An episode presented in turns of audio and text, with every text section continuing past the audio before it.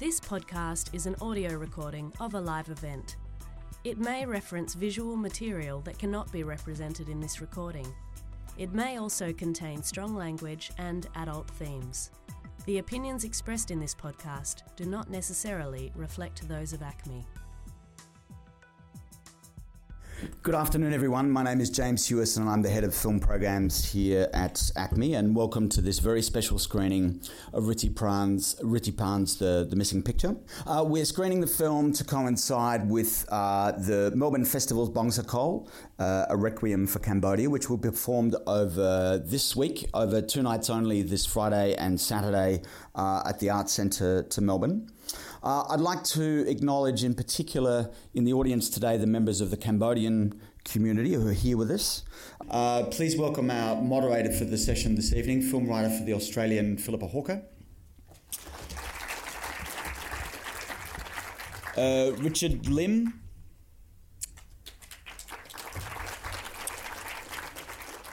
And of course, our special guest, filmmaker Rithy Panh.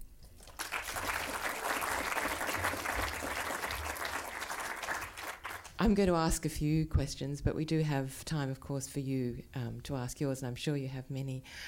Um, can I ask you, Rithy, first?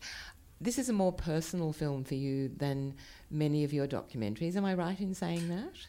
When when you come from uh, uh, big event, uh, catastrophic, not uh, even like a genocide, and you are you are the first generation of filmmaker uh, I don't call it like a duty, but it's uh, my responsibility to give a testimony about who, what the people of my country. You know, it's very important to know what it's about, who is the victim, who is the perpetrators, and um, may take time, and uh, so it's a it's a choice.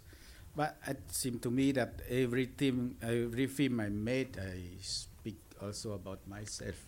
But yes, but in this case, you made yeah. it. Uh, this was about your parents in a way more than, and yes. putting and and it's in French because as a tribute to your father. Is that right? Yes, yes, yes. yes. Who who loved exactly. French poetry? Yeah, yeah, yeah. yeah. yeah. Um, can I ask you about the clay figures? Um, because they're um, a really striking part of it, the film, yeah. and we see them just that moment where they're being yes. it's being created for the first yeah. time. How did you get that idea? Um, oh, I, I, you know, I when I start the film, at the beginning I lied a lot to the producer. about because, what it was uh, going to be. Because I, I call, if I tell the producer that I will make a film about the clay figurine, it don't move. It's not an animation. Animation, uh, nobody give me money to make the film, and um, it's clear that it's not uh, the, in the um, what people do it today. But I start, you know, I don't know myself. I don't know where I go at when I start to to to film. But um, I I just um, feel the impossibility to direct people how to die or how to kill. Uh, don't know. It's uh, it's uh, I don't feel comfortable. Maybe because I experienced this uh, tra- tragic history, but uh, maybe it's much more easy for people like uh, or, uh, Spielberg or Angelina Jolie or to make this thing. It's not a and I, it's, it's not just it's not um, reproach you're not. You're not reproaching them yeah, for yeah, it. Yes. Yeah. It's, it's just it, not possible for me. For you to do it. yeah. to do it, and maybe one day I can do it in a beautiful way. But I think the things seem to me that with the, it's come by accident. You know, the, the clay figurine. At, uh, I like it very much because those people they like um, the statue from uh, Africa. You know that for sometimes it look like a piece of art, but uh, they have a soul. You know, all statues have a soul, but when it went to the museum, it's just art. But for us who live with the statue every day, they have a soul. So it um, it's with clay, with earth, with water, with dry with the sun. and uh, it, you can't express their soul, you know. They're, they're And, uh, extraordinarily expressive, yeah. Uh, and after the shooting, they return back to dust. To I, I did not cook them, you know. So so you can return to so the they're river, back to where they came and from. uh, they just let us their testimony, their their memoir. It's a I think uh, it's a this idea. I feel good with this idea to give me my right place to make this film. Mm. Can I ask you, Richard? Now, um, you're you're a survivor, and you're someone who's thought about and um, talked about your experiences. I know you've been through these sorts of things as well.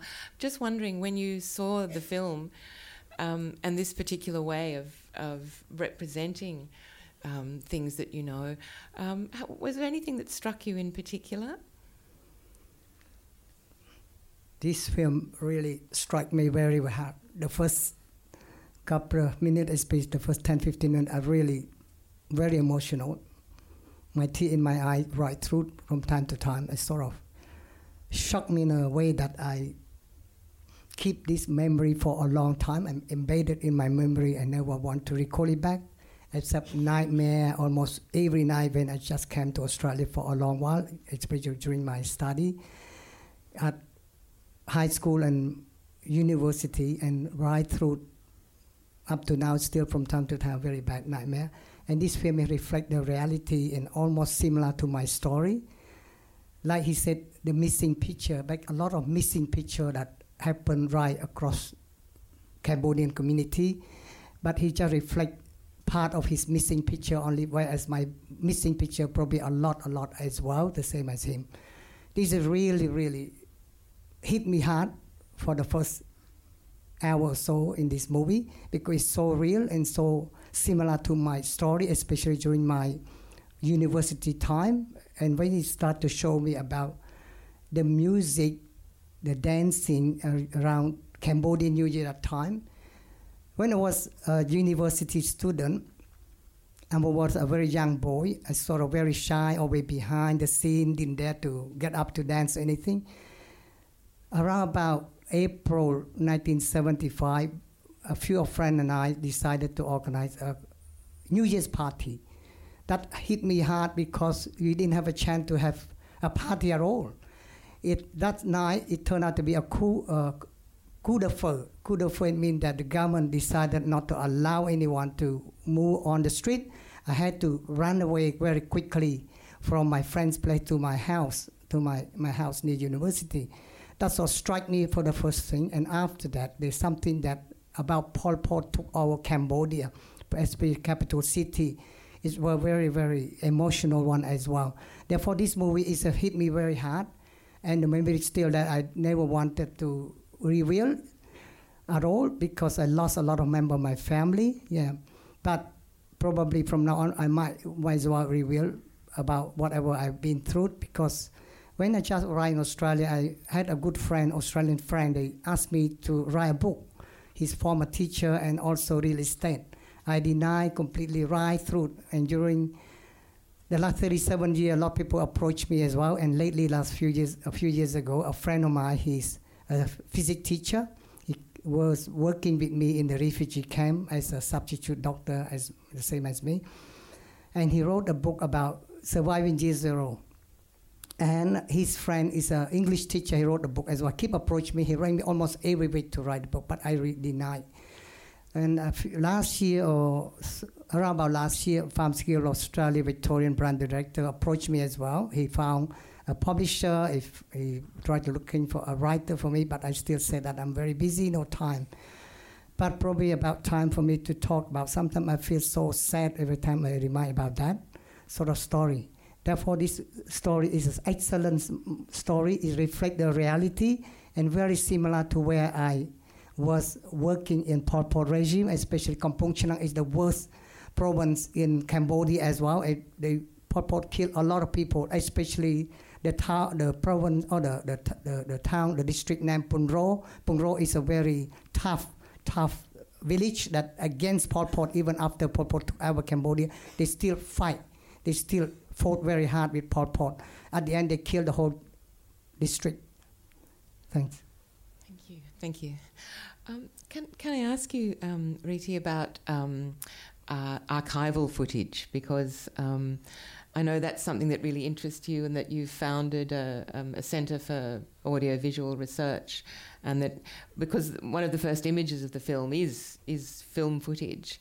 W- where did you find um, that the archival material? Um, I know there's some of your films are in there too. Some of Prince Sihanouk's films in there. Um, can can you talk a little bit about the use of archival footage in the film? Uh, First, uh, the Khmer Rouge destroyed almost the film in Cambodia. At uh, when I come back to return back to Cambodia after my study in France, I found a lot of uh, uh propaganda film, also from uh, film from uh, Sihanouk time, but it very in storage in very bad condition. So I, the first thing I done is to try to get them all and digitize it um, immediately, and I because I, you know, I, I, I think at the time that I think that people will not like Primo Levi, you know, talk about Primo Levi when he came back to the returned back to, Italy from the Nazi camp. He was the um, very worried about uh, how pe- people can believe history. And I think that uh, maybe it happened to us that uh, the young generation will not uh, believe what we, we are talking about. And uh, especially these people now who live with the smartphone or they don't believe it, they have not images. You know, if mm. you can talk the story, they have they don't show them the story, the images, they don't believe, and uh, that's uh, that is um, very important to me to preserve this archive, and uh, why I I choose that very few, in fact, uh, I do the same archive in the same different film. Mm-hmm. Uh, it's like an image to come to me again and again, like you say that uh, you know we we live with this image in, and we sometimes we wake up in the middle of the night we don't know why and we try to sleep and uh, you can not just take it out we, we try to learn to live with that and uh, this history will be with us until the end of our life but okay the uh, we, we, we, we try to deal with that.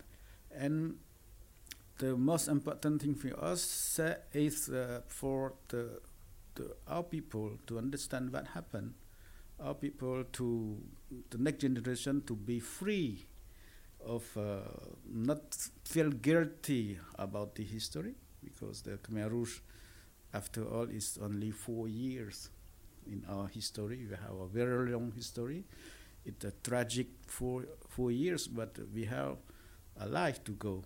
But if you don't work on your memory, you know you feel guilty. You transmit transmit this guilty to one, one generation to another. So we have to clarify it, what happened. So, for example, for a long time, people say, ask themselves, why Khmer killed the Khmer people? I did not kill my father. I did not kill my mother. It's not Khmer who killed Khmer. It's an ideology who kill our people. So we need to show it. We need to discuss about it, because if Khmer kill Khmer, so why you want to be Khmer? Mm. Mm. It's just absurd. You know, you are ashamed of your own identity. You are ashamed of, of, of your own culture. So you have to, and I think that art in general has a big role to play. Uh, be in the um, si- emergency situation, of course, you have to save people, to feed people, to give them medicine. But if you want to develop really the country and, and give your people to move on, you must rebuild also their identity. That art for us, it's uh, like a process of healing also, you know, to give back to people that they have their culture. It's the first thing to do. I want them to be proud of themselves, to be proud to be Khmer, you know, Khmer again. Yes. yeah. So, so it's a matter of, of, of, of, of I mean, with the, with your archive and your audiovisual centre Yeah. of of keeping um, um, memories and archives, but also of creating new work as well, and of of hoping that there will be, you know, a film industry and a creative industry in Cambodia too. Yes, because uh, you know uh, it's a, a it's a challenge for us. I'm happy that Bangsokol come also here. If we, we have Bangsokol with Khmer musicians who are here, who will play, you will see there's Mm. a great piece, great piece of Him Sophy. And uh, and it's uh, we are not dead. We are capable of sensibility. We are capable of playing music. We have to learn to love again. We have to learn to express our sentiment again. That's a proof that we are not dead. Mm. Totalitarianism cannot destroy us because we are capable of playing music. That's very That's important. That you know, it's not just playing uh, viol- violin or, or, or drum. It's expressing your identity. And that, that you're not a robot. You are not. A, it's a it's a heritage that we want to to to to transmit to the next generation. You know. Um, I think it's time now for some questions from the audience. If you, if um, we, we do have um, an interpreter here, um, someone too who's who's um. Do you have Do you have a microphone, Seda? Um, uh, Seda Douglas, who used to um, work at the ABC for many years and um, also a survivor. But would you just like to just to sort of announce that you're here,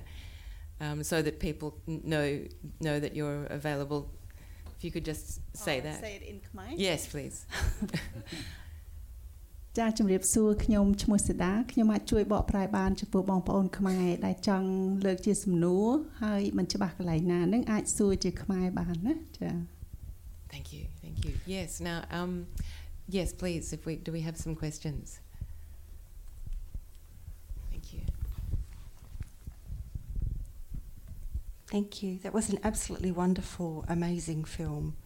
Um, I too am really interested in the archival footage that you found, and and um, I, I wondered about um, uh, how you, I guess, um, went about preserving what you could find, and also I wondered about like testimony of other survivors because I think often when the archival record has gone, has been destroyed in various ways, the testimony of the people who remain is a very important uh, document. What's your opinion about that? We we try to do this already, and we also create uh, an apps for the student because, as I told you, when they don't see the image, they don't believe it. Uh, the Khmer Rouge history, you can find it in Apple Store or, or I don't know for Samsung. I don't know. I'm not very. Uh, um, but uh, we the next the next uh, step we are now uh, we try to do now is uh, one people of my generation tell a story to a younger one. And we give to this younger all the possibilities he can write he can take photo he can record sound he can record image. Everything he want to use we give this possibility to them. It's called act of memory and we start it now. We start already uh, we test it already. We we, we take uh, the, um, the testimony from the survivor. And uh, next year we re- really like to start the act of memory as a continuation of uh, of uh, our work on memory. But we think also about the um, uh, oral history you know what happened before the Khmer Rouge. It's uh, you know people but to, for, for example for the song uh, we we test it already we we find an old song and we record it again. We call it the forgotten song uh, project.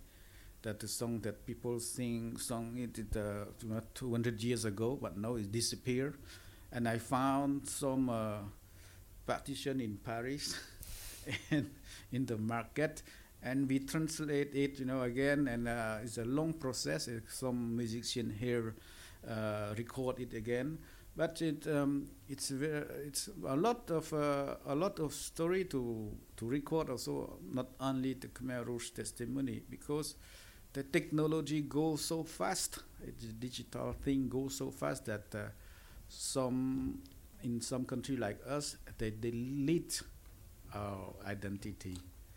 We can see everything, but except our song to hear our song to hear uh, our, our history. You know, it's that it's not only Khmer Rouge, but also to we want to be something like a bridge between uh, one generation to another generation. And, and dance has been an important um, getting get, remem- remembering dance Yeah, and yeah, read. dance, that's yeah. has been a very important. Yeah, we did it. Yeah, we did it. well, we it? did for two years. Uh, we record the master of dance who talk about the dance. We have 200 uh, something like that hours that people can watch, can see what it's mean the dance. Because uh, the Reamker, the Ramayana, for example, Reamker and Khmer, uh, when I was young, it take uh, one, it take us six, maybe six night to tell the story. Now when people dance, it's only 15 minutes in the restaurant. You know, you eat and you see a little bit and finish. You know, and uh, and uh, we we don't do it with the Mozart. When you we listen Mozart, you go to opera. You eat before, you eat after, but not eating the same time that watching, listening to Mozart. But I don't know why in Cambodia people use art to nourish tourists at the same time. But uh, you know that why that uh, we try to do something like Bangsokol for example. You eat first and you eat after if you want. but you will stay with us for one hour to listening to the music. um, we have another question. Uh, just there. Yes, thank you. សូរី I speak in ខ្មែរអឺខ្ញុំចង់សួរលោកអឺរឿងរបស់លោក perfect ល្អណាស់ខ្ញុំពេញចិត្តក្នុងសម័យប៉ុលពត ប៉ុន្តែបន្ទាប់ពីប៉ុលពតចេញអស់អំណាចតើលោកមានអាចបន្តពីរបបមួយដែលយួនឈ្លានពានទឹកដីខ្មែរតែដែរឬទេ Said, would you mind? Shan? ខ្ញុំសូមអឺបញ្ជាក់បន្តិចសំដួលចុងក្រោយមិញចង់មានប្រសាសន៍ថាម៉េចអឺចង់និយាយថារបបបច្ចុប្បន្នហ្នឹងមែនទេអឺបន្ទាប់ពីខ្មែរក្រហមបាត់បង់ទៅ ហើយយួនឈ្លានពានទឹកដីខ្មែរតើលោកអាចបន្តរឿងនឹងតទៅទៀតដែរឬទេ Okay, it's a great um, documentary. Um, it reflects re- uh, reality. Now, my question is uh, for your future documentary after um, Khmer Rouge was toppled by the Vietnamese invasion. Do you plan to start a new series of um, documentary um, during the Vietnamese invasion and um, after they uh, chased the Khmer Rouge? Uh, it is sensitive. it's very sensitive. I, I know, but I will let me to tell you frankly. I'm not a politician. I know the art can be politic, but I'm not a politician. And uh, somebody can tell the Vietnamese invasion. Some other can tell, can tell that liberation. It's up to you. But for myself, if the Vietnamian Vietnamese did not come, I died. If you want me to say frankly, I can tell you that. And after you have the problem Vietnamese, okay, but try to separate things. Try to be yourself, not accusing other people or the thing. Uh, I don't like that very much, frankly, and um, I think that uh, there is uh, 14 million people who live in Cambodia now, who try also to be free, who fight to be free, who fight to be themselves, and we have to support them. Okay. Would you like to? លោកអាចស្ដាប់អ្វីដែលគាត់បញ្យល់បានឬមួយក៏ចង់ឲ្យខ្ញុំជួយបកប្រែ ពួកគាត់យល់ហើយ We have time, unfortunately, for only one more question. Oh, sorry, yes. Just one here. Hi, Rithi. Thanks for talking with us today. Um, I was wondering if you could speak a bit more about the process of carving the figures.